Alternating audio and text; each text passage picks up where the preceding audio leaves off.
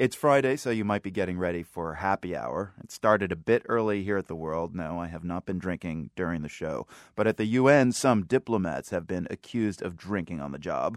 Colum Lynch is UN correspondent for the Washington Post and writes a blog for foreign policy. He wrote about a recent diplomatic tussle over drinking at the UN, and in return, he's ended up with a drink being created for him.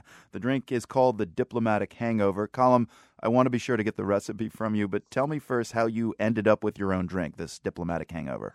Uh, this was a pretty big event in my career. Um, it, it, I've won a couple of awards, but I don't think anything comes close to this. But in any event, there was a, a story that I wrote a couple of weeks ago about a complaint by the U.S. ambassador to the UN who had been sort of scolding other UN diplomats for excessive drinking in the sort of the heat of negotiations over the UN budget it sort of sparked a kind of uh, a strong reaction from the membership, particularly from the Africa group, who thought that that the remark about you know excess drinking was directed at them, and then they sort of like stopped the negotiations, having negotiations at nighttime over mm. the weekend. They said, if you want to play this game, then we'll play hardball. So there was a program in Canada by the CBC on the culture of drinking, and they have their own in-house, you know, mixologist and. Mm he sort of saw the pieces and and they decided to come up with a couple of drinks. One of them is called the Diplomatic Hangover, and and there's another one for teetotalers, which is called Diplomatic Immunity, which has no alcoholic beverages in it. So, who was telling tales out of school then uh, about drinking? It was Ambassador Joseph Torsella, who is the, the U.S. Ambassador for Management and Reform.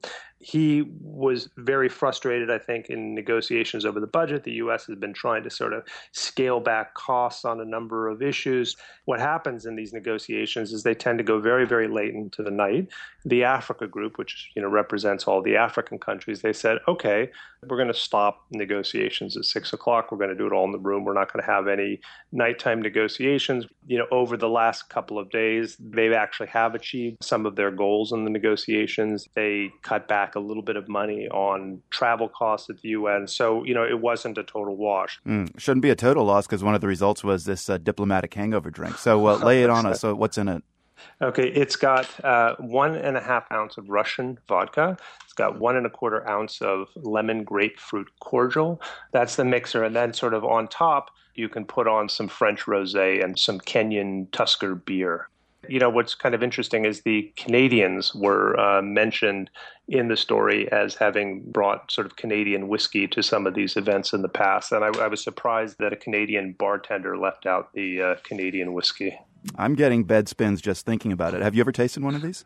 Uh, I, I, haven't tasted one yet. The UN's been going through a renovation, so the UN bar has been closed for the last two or three years, and it's going to be reopening. So I'm going to start working on trying to convince you know the bartenders at the bar to start carrying this drink because I think I think when I leave and I'm gone, this will be about the only thing anybody remembers about me. your your your legacy. yeah, oh, I think it. it'll be more than that. Colum Lynch, UN correspondent for the Washington Post. You can read his recipe for the diplomatic hangover at his blog. We've got a link at theworld.org. Colum, great to speak with you. Thanks. All right. Thanks for having me, Marco. Take care.